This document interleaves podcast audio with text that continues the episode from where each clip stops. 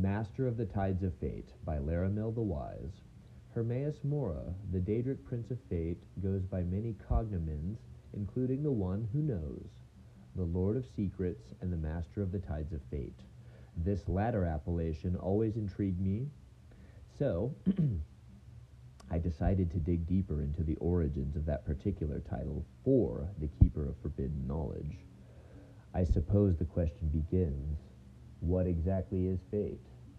That depends on the philosophy you follow, of course, but the predominant viewpoint describes fate, describes fate as the development of events determined by a higher power. While the nature and identity of that power remains in contention, it is clear that Hermaeus Mora has dominion over at least some aspect of fate. As the ever seeing eyes, he constantly scribes the tides of fate to determine what is destined to happen next. Hence, he is called the master of the tides of fate. As far as I can tell, the one who knows does not alter or direct the way fate unfolds. He does, however, observe where the threads lead and follows them to their inevitable conclusion. Forgive me for mixing my metaphors, but describing fate can be challenging. Some see fate as a loom, constantly spinning out threads of destiny. Others construe it as a vast ocean, with currents and tides that ebb and flow forever into the future. So, where does the name Master of the Tides of Fate originate? I believe it comes from those followers of Mora who see knowledge and fate as a vast and fathomless ocean. They imagine Mora as, a, as suspended above or within this ocean, constantly peering into the depths to track the currents of fate. He is the master, not because he controls destiny, but because he knows every possibility and outcome intimately. Indeed, there are regions of Mora's realm of Apocrypha that resemble nothing short of an endless sea, holding secrets and forbidden knowledge beneath its surface. In the end, who can say which actually came first? The idea of Hermaeus Mora as a vast entity cataloging the tides of fate, or the image of the great prince hovering above an ocean in Apocrypha, peering into its depths. Perhaps one is just the reflection of the other. The Neverwoven, Entry 1. Is it worth my eroding sanity? Knowledge, endless knowledge. As long as I'm willing to seek them out, every fate teeters on a precipice, a threshold where they might be made or not. We make our choices and the strands of what we choose to do, the way we choose to follow. Fate itself weaves its strands in and through and around until the tapestry of our fate line is strong and it's unbreakable. Entry 4. I've been able to identify the threshold, the never woven, the unwoven. The moment it starts to form hangs in, abe- in abeyance, waiting, anticipation, as Azandar used to bark at me. And then, sometimes a choice made and nothing. But it is not nothing, a power in the unwoven fate. The reach of her Mora stretches past the boundaries of what is to what might be. Perhaps, perhaps one day, my reach will meet his. If Azandar were here, he would laugh at me, and I at him.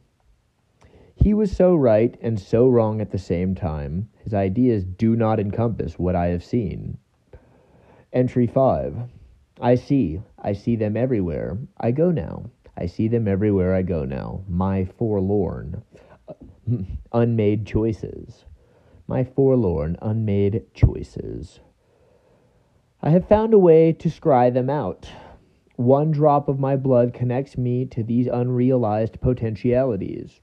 The frayed and unwoven fates that lay scattered behind me like so much debris. We leave them behind us, an unending chain that links us back to our first breath of life.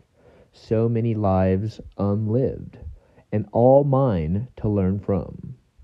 Just as Azandar and I always hoped. Entry 12. They say that fates are bloodbound to an individual, or do they say that? Perhaps I just said that. It's so hard to tell. Now, where I end and they begin, the power, the potential, I sought merely to learn, but there is so much more to be gained. I can weave my tattered, untaken fate into power. They are nothing, just shadows on the cave wall. Why should I not? Am I not the flame, the light that casts those shadows? Centrally casts those shadows? Entry for entry, entry 14. Worth it? The knowledge is mine. I know it. It is me. I can smell the drift now. I can wander the drifting tides of fate. Never to worry, never again. I have done it, Azandar. I have the knowledge, all of it. Deal with the Daedric Prince, the Testament of Rindral Thorano, Healer of Tyr, circa Second Era 573. It had finally come to extreme measures. Pestilence and disaster had settled on our land. First, it was a series of chill nights in the summer, then a flood, then a heavy miasma descending upon the town. Then the water darkened and turned foul. Finally, the animals began to sicken, followed by the people, including the dark elves.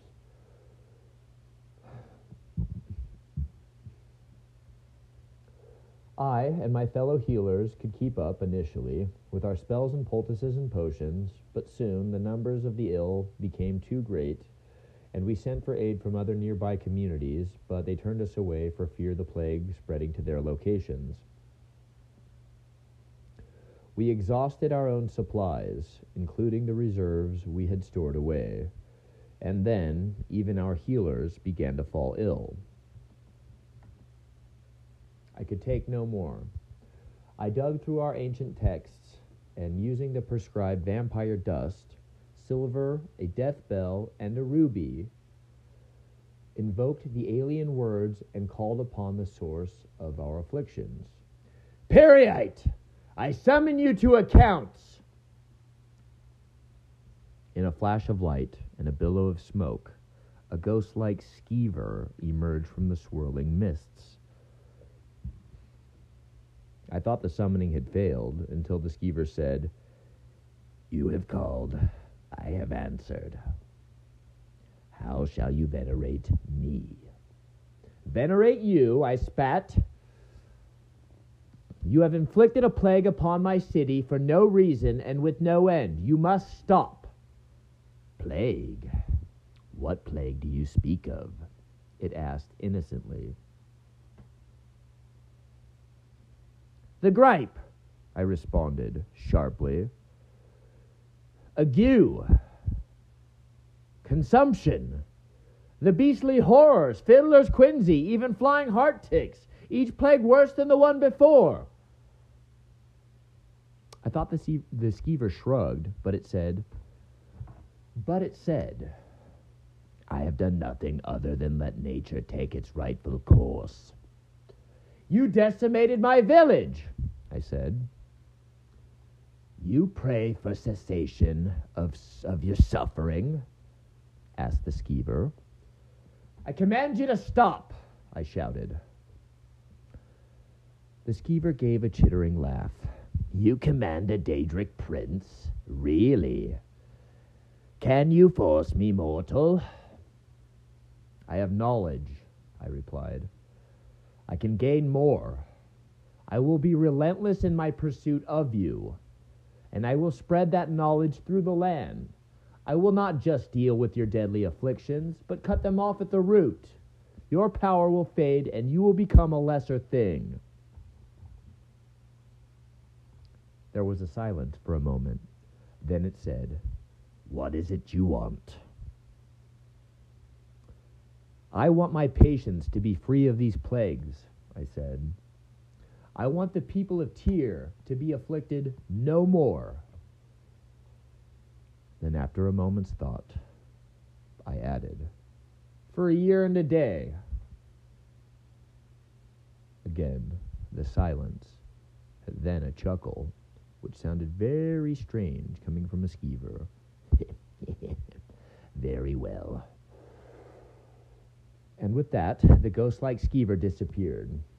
And with the dawn, the people of Tyr began to recover. The consumptive coughs became milder. The ague subsided. Even those with the worst cases of fiddler's quinsy began to regain their strength. Yet it was yet it was with yet it was not without cost. For all deals with Daedra always come at a heavy price. I soon felt a weakness set into my limbs, and in the days that followed, my skin grew scaly and lizard like. Spreading across one arm, boils appeared on the other. Food lost all taste, sleep eluded me. Breathing became difficult. Now my vision is failing. I weaken. Something unpleasant moves inside my chest. I have sealed myself in my quarters and have instructed all to avoid me. Through my declining ears, I can hear bells. Tyr celebrating its good health with cheers of cry of joy. I am happy for my people, but I curse what has befallen me. I curse Peryite, and I curse myself for dealing with a Daedra prince. The transcript was found in the offices of Rindral Thorano. Alongside his rotted corpse in the year Second Era 573, the corpse was burned, though some say it was still moving as it was consigned to the plague fire.